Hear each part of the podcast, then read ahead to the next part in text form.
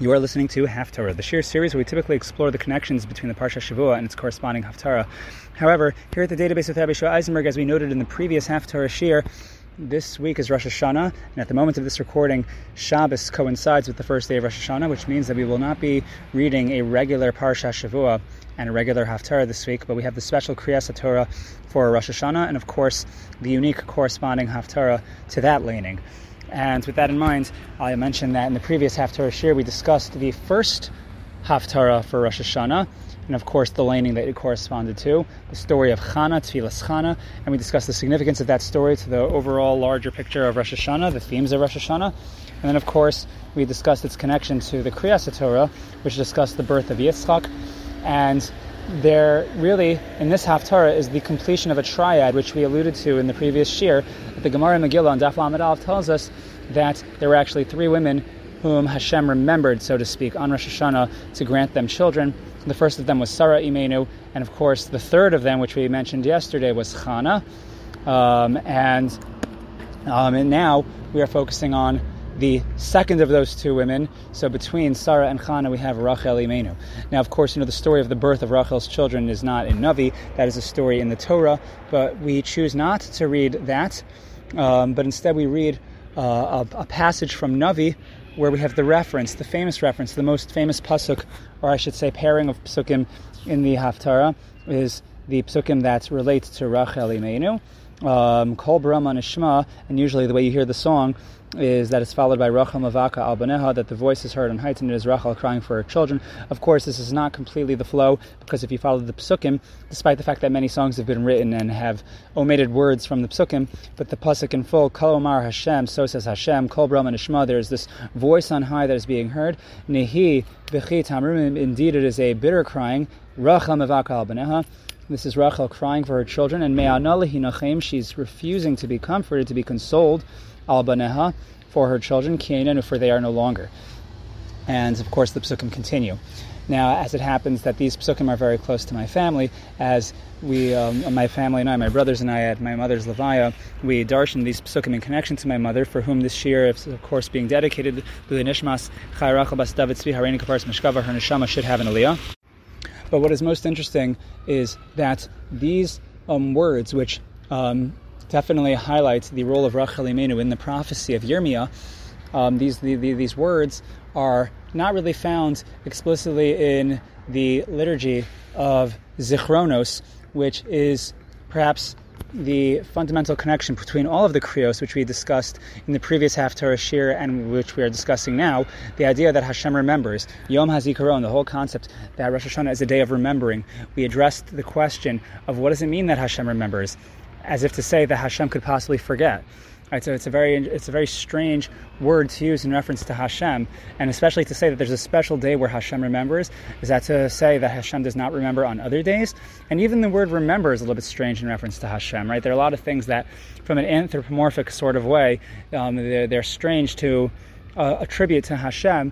But when we talk about remembering, usually it means that after a long period of time, you know, you remember something. Maybe maybe it was kept in mind the whole time, but you know, um, we have like zachar as opposed to tishkach, which means forgetting, right? We have that by Yosef, um, whom um, parenthetically Chazal tells us that he was also released from prison on Rosh Hashanah, um, but before that happened, the Sar Hamashkim um, says that he did not remember him. There was the the, the Zechira did not happen.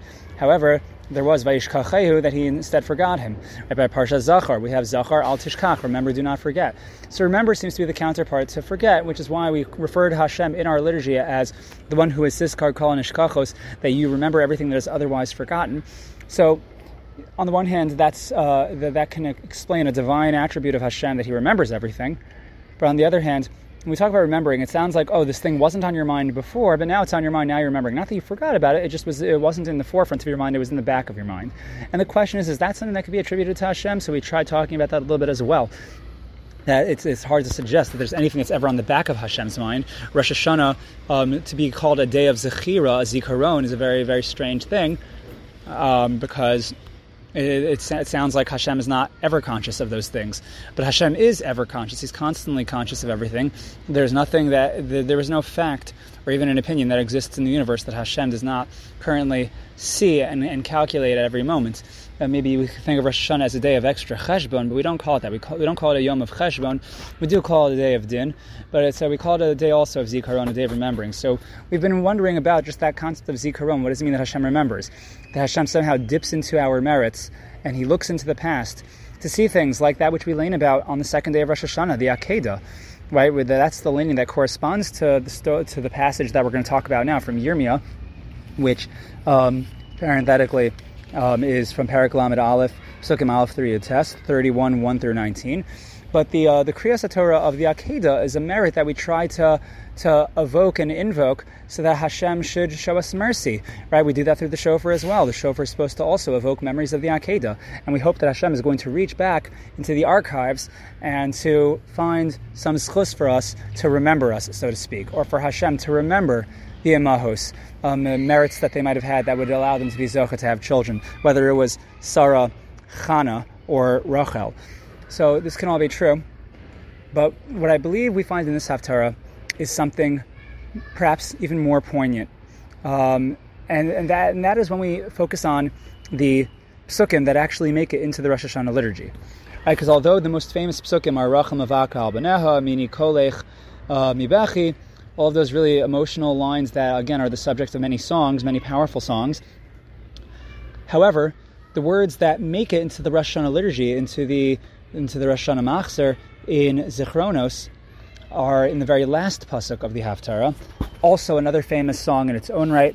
Havein Yakir Li, Yakir Li Ephraim. So, what does that mean? Havein Yakir Li Ephraim. So, what's significant about this? So, if we translate it very plainly, um, and I'm going to say also loosely, Havein Yakir Li, the son that is precious to me, Ephraim. So, who is Ephraim? So we know that historically, Ephraim, of course, was um, one of the sons of Yosef Hatzadik. Yosef Hatzadik was the son of Rachel. In fact, the only son that Rachel got to enjoy in her lifetime, that is because as soon as Binyamin was born, she passed away. So the only son that Rachel really knew was Yosef, and one of his sons, the second born of his sons, who somehow became greater. We know this from the fact that Yosef, when Yaakov blesses Ephraim and Menashe, the grandfather blesses his grandsons, he puts his right hand on Ephraim famously.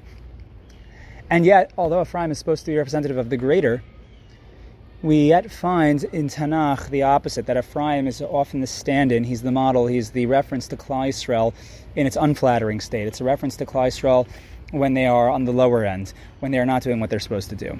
Right? Ephraim is the um, also the, uh, the, the, the tribe um, whom Chazal tell us they tried to escape Mitzrayim earlier, and they didn't have the merits, and they were destroyed on the way out um, by, by, by, by, the you know by, by the nations uh, of, of was either it was either one of the uh, Canaanite nations, whether it was Amalek or the Plishtim.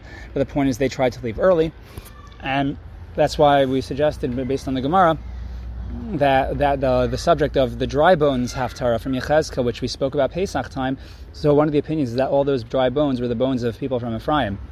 There are many other explanations that relate to Ephraim being the representative of Klal Yisrael in their state of Avera. We have Hosea, for example, in the Trei Asar, um, criticizing and rebuking the children of Ephraim, who are also representative of the northern kingdom. I believe Yeravam ben Nevat was from Ephraim, um, which um, you can fact check me on that, please. But um, what the point is that we have um, representatives of Klal Yisrael, the northern kingdom, who went into Gullus earlier for their being st- um, steeped and stooped into Avodah Zarah, so Ephraim represents perhaps the less deserving of Klal Yisrael.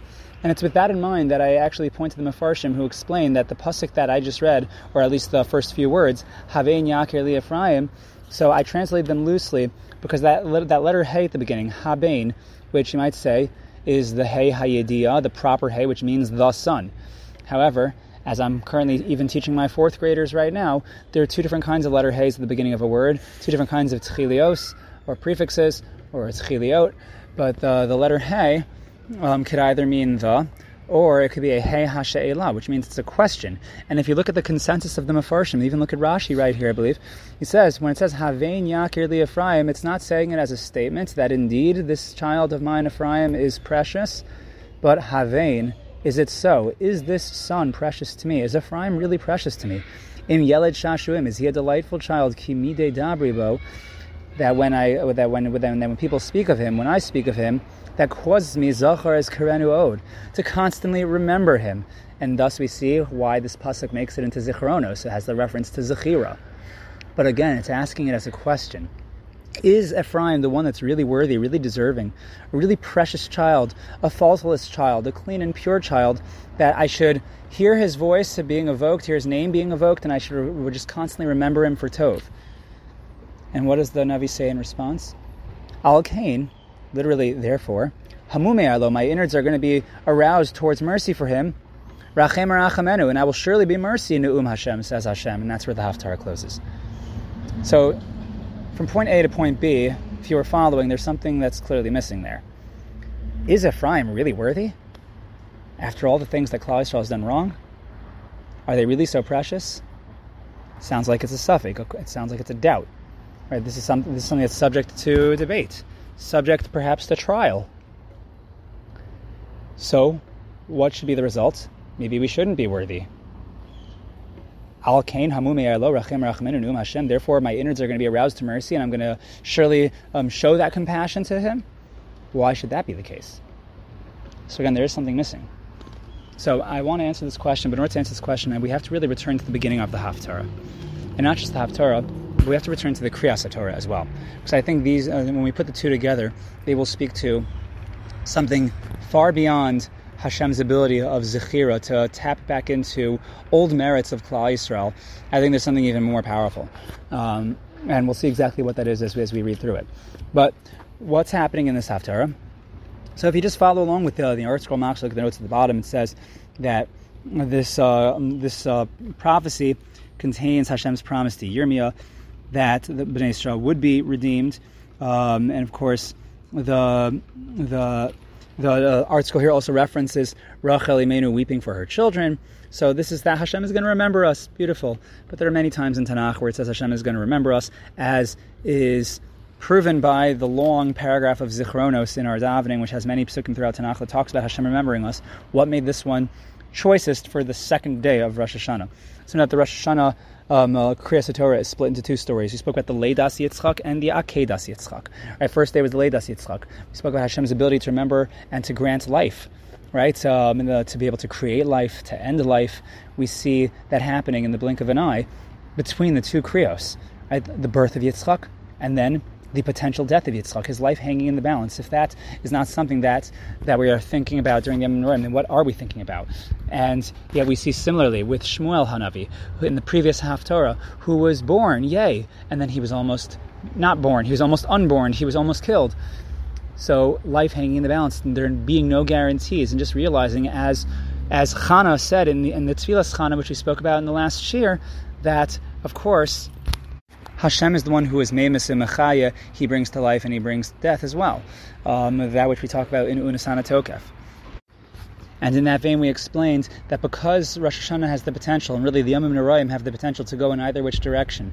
And we spoke about this again in the Rosh Hashanah mini series, which we just started, or the Yom Noraim mini series, which we started. An awesome opportunity where we spoke, where we have been speaking about the two aspects of the Yom Noraim. On the one hand, days that are frightening, and yet Yemei Ratzon, days of opportunity, days of chances, and and and days of potential closeness. So. Um, we, we, we explained that Rosh Hashanah is a time where we try to appeal to Hashem's quote unquote selective memory. Yes, Hashem remembers everything. We want Him to focus, to put into hyper focus on the good parts of us, right? So, um, as similarly to what we're going to say in Yom Kippur, La bris habevi al tefen la We want Hashem to look at the good part, not the bad part. So, with that in mind, let's look at the Haftar itself. Hashem says, I find in the Midbar, I found favor in the Midbar, or it has favor in the Midbar, which, so a nation that's Sridei Charev, that, that has survived the sword, and haloch le'aragio Yisrael, and as I lead Yisrael to tranquility. And from there, the uh, the uh, Navi continues, proceeds to talk about the Avas Olam that Hashem has for us, the eternal love, and we find um, as we continue through the text of the Haftarah references to this relationship between us and Hakadosh Baruch Hu. And in the first reference to Ephraim, we have when the Navi says, "Kiyesh yom karu notzrim bahar Ephraim." There will be a day when the when the watchmen will come to Har Ephraim, and what are they going to say? Kumu v'nale. They're going to call out, "Get up and let's arise, Tzion el Hashem Elokim. Let's go to Hashem our God. Like we're going to return. We're going to return from the Galus. Kicho amar Hashem roni eh, liakov. And so says Hashem that to Yaakov you could sing with gladness, v'tzahalu brosh hagayim, and he will uh, Hashem will save you, the head of the nations. Hashmiu halo v'imru hosha Hashem es amcha Esher Yisrael, talking about Hashem saving the remnants of Klal Yisrael. Very, again, very, very encouraging messages about Hashem one time of eventually redeeming us. And as we go further, we find the more more such references. So, for example, um, in the in, uh, two psukim later, so the very end of the pasuk, it says, "Ki hayisi li Yisrael, I was for Yisrael la'av for a father, ve'Ephraim b'chorihu, and Ephraim will have been my firstborn." So this is interesting because Ephraim we know is not the firstborn. He wasn't the firstborn of Yaakov. He was not even the firstborn of Rachel, he was not even the firstborn of Yosef. Right? He was the secondborn, but he got the stronger hand, as we mentioned earlier, because somehow he was internally greater. And we see many times that the Bechor of Hashem's book is not necessarily the one who is biologically the firstborn. But that said, the Mefarshim here talk about, as we alluded to earlier, the Radak namely says that Ephraim's reference to the ten tribes, the, the northern kingdom of Klal Yisrael, and that again is whom we are talking to. We, that, that, those whom we might refer to as the less worthy of Klal Yisrael. And it's with this that we turn over to um, a few psukim later, we get to that reference to Rachel Imenu.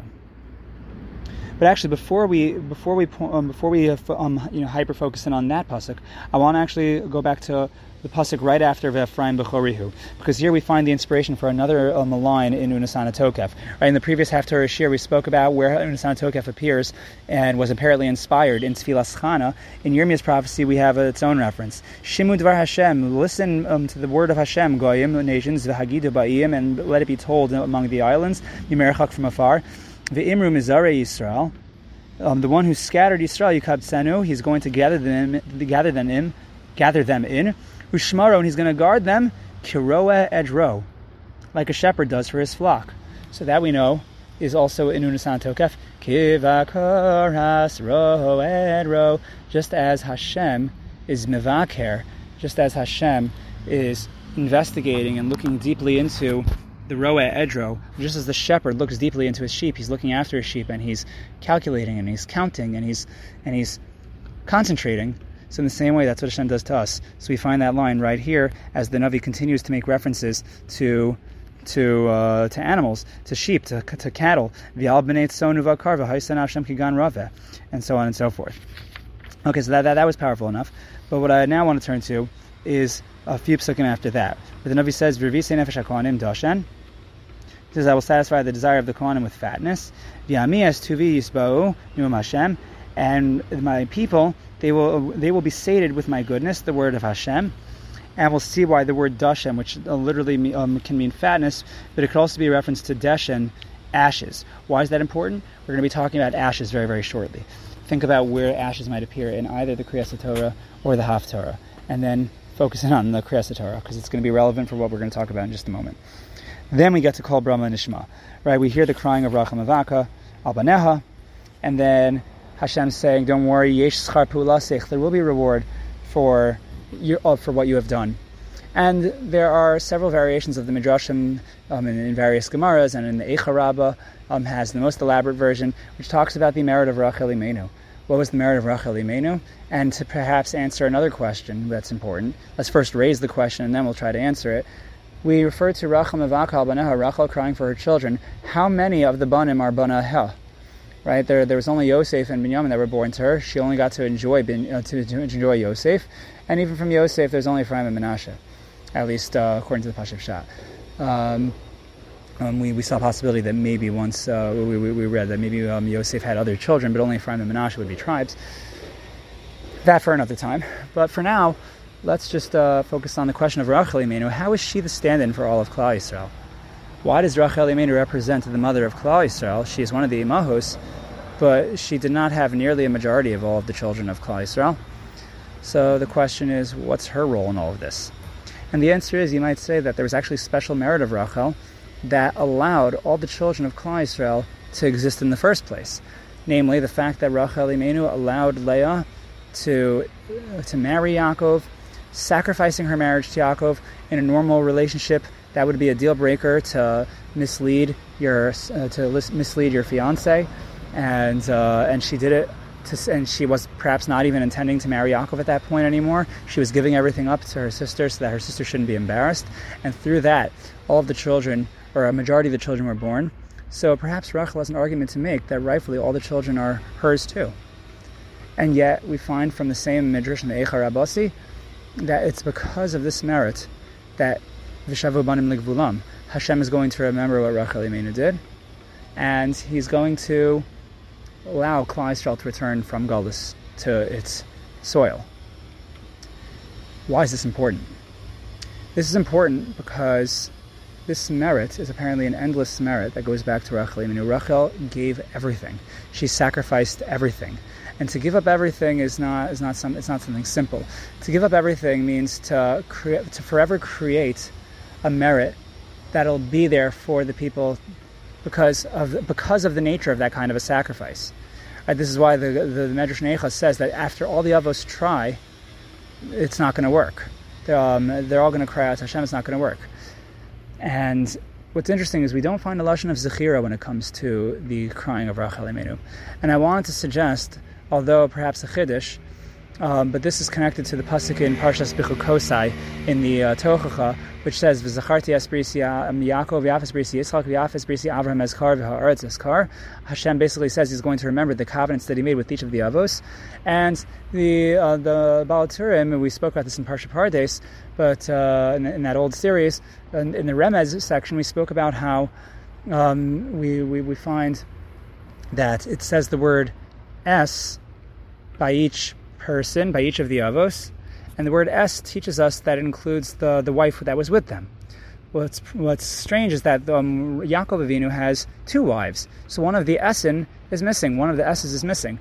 And perhaps a separate question, why, when it comes to um, Yaakov, it says Vizacharti Esprisi Yaakov. Then it says just V'af Esprisi Yitzchak, and by Avram says V'af Esprisi Avraham Eskar, meaning the Baal points out, um, and um, I think Rashi actually points out, that it says the word Zachor by, by Yaakov, it says by Avram, it does not say it by Yitzchak.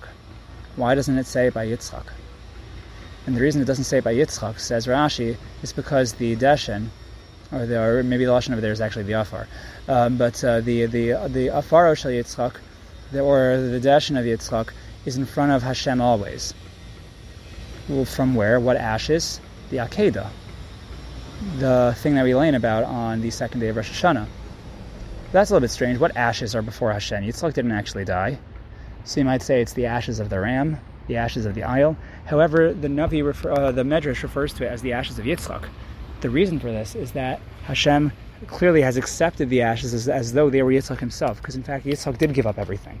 And when Yitzchak gave up everything, that created an eternal merit, a merit that we're able to invoke literally by invoking it by, by, by, by blowing a shofar, by taking a horn that reminds us of the shofar of, of the horn of the ayil, somehow that evokes a merit which we might otherwise have not deserved. And I believe this is also the possible answer to the question of if it says S by Yaakov, which wife is it including? So it's including Leah. Why don't we have the S when it comes to Rachel Imenu? So I once wanted to suggest that the reason why Hashem doesn't need to remember the covenant with Rachel is because Hashem constantly hears her voice crying. It doesn't say Zachor. We don't have Zichronos when it comes to Rachel Imenu. Hashem is not merely, you know, remembering, but she is still crying right now. So when it comes to Yitzchak, even though we try to evoke the memory, but really the ashes are ever present before Hashem, and when it comes to Rachel Imenu, the crying is ever present before Hashem. And because of those two merits, of those complete self-sacrifice, it's not just Hashem dipping in, um, you know, and giving us some schos avos. You know why? Because the Gemara says tamas chosavos, that on the larger scale, we don't really have chosavos, especially if we are not, if, if we're not um, visiting the merits of the avos by living how the avos lived. So what chos do we have from the avos? Yeah, we still we, we still invoke them all the time because we have nothing else, but it's very hard to summon chosavos at our whim when we really don't deserve it. And I believe this is where our haftarah comes in. Havin Yakir li Ephraim. Does Ephraim really deserve it? Does Ephraim deserve the merit, the, the lowest of Klal Yisrael? And the answer is maybe not. But there have been people who have given everything. And for those people that have given everything, which shows that, you know, and it does not say that alone, it's just in the schos of Yitzchak's ashes or in the schos of Rachel's crying, but I think even more than that, those things which show the ability to completely sacrifice yourself to give everything away, even though there's perhaps a fair argument to be made that it's not fair. Why should Yitzchak have to die in the Akedah? Yitzchak didn't do anything wrong. Why should Rachel have to lose her marriage to Yaakov just because Lavan is a liar? You know, there's a fair argument to be made, and yet they overlooked it. So Hashem says, Havein Yaakov Ephraim. Is it true that Ephraim is so precious? Maybe on some days, on their better days, yes. Maybe on most days, they are not. And maybe they really don't deserve it. But this Haftarah, I believe, comes to tell us what happens when we really don't deserve it. And the answer is, even when we don't deserve it, and Al Cain, therefore, because they don't deserve it and on their own, you know, they, they, they would not be able to hold their own in a, in a court of din. Hashem says, therefore, Hamume Ailo. I'm going to arouse from within inside myself the ability to overlook, the ability to give, to, to give away everything, as it were, the way Yitzchak did, the way Rachel Imenu did. And for their children, I'm going to do the same thing even though again they may not really deserve it. But just as these people gave away everything, Hashem says, "I'm gonna, I'm gonna turn away, I'm gonna, and I'm gonna give everything to them, and I'm gonna give them the merit that perhaps they did not deserve. I'm gonna give them perhaps these, uh, the the reward that they don't deserve, but it's gonna come from Rachem Arachamenu. Hashem says, "I'm gonna work overtime to have Rachamim, the Rachamim that is so desperately needed on this Yom Hadin, and perhaps that is why this reading is so important." for Rosh Hashanah, the second day. Whereas if the first Haftarah and the first Kriya talks about Hashem's power of life and death, and it talks about not just Hashem's power of life and death, but the fact that Hashem does remember. Hashem remembers good from our past. Hashem remembers those who are downtrodden. All this is true. I believe this Haftarah hones in on what happens when we have maybe proven ourselves to not deserve it and yet there's an eternal love that Hashem will muster. He will muster it. Hamu me'alo. It'll come from my insides. Hashem is going to bring it up, and Hashem is going to use it, and it, it'll, it'll be there. It's, it'll be our ace in the hole. It'll be the last chance. It'll be the last thing that we have. But once we have that, and the voice of Rachel Imenu is still crying, it shows that you know what maybe Hashem can muster up that mercy for us, even though again we you know we, we, we don't have it in our bank account. Hashem says, okay, you don't have it in your bank account. So if you don't have it in your bank account, al kain hamumei Therefore, I will. I will, I will find it somewhere. I will find that quote unquote scholarship, you know, within within my rachamim. It's an endless bank account, just like Rachel has an endless, endless crying, and Yitzchak's self-sacrifice at the Akedah has an endless merit. So, in a similar vein, we have an endless bank account of rachamim um, if we ever need it. Of course, that's not to say that there aren't there, there there isn't some kind of limit that Hashem will eventually place, but it's to understand that Hashem has within himself, within Hashem's goodness, not within what we are deserving, but within Hashem's goodness, there's an endless supply of rachamim that could be tapped into. And, um, and, I, and I bless us that we should be zocha to, in fact, tap into that. So if you enjoy this share and I was liking on the podcast, I'm going to partner up with the sponsorship. Or if you have questions, comments, concerns, recommendations, or you want to join the Database Podcast WhatsApp group, where you can find links to every uploaded share and links to shiurim that I repost due to their relevance, then all you have to do is reach out to me at the database at gmail.com. That's the dated base, B-E-I-S at gmail.com. And until next time, of course, have a ksiva, a wonderful Shana, wonderful Shabbos, and thank you for joining us here at the database.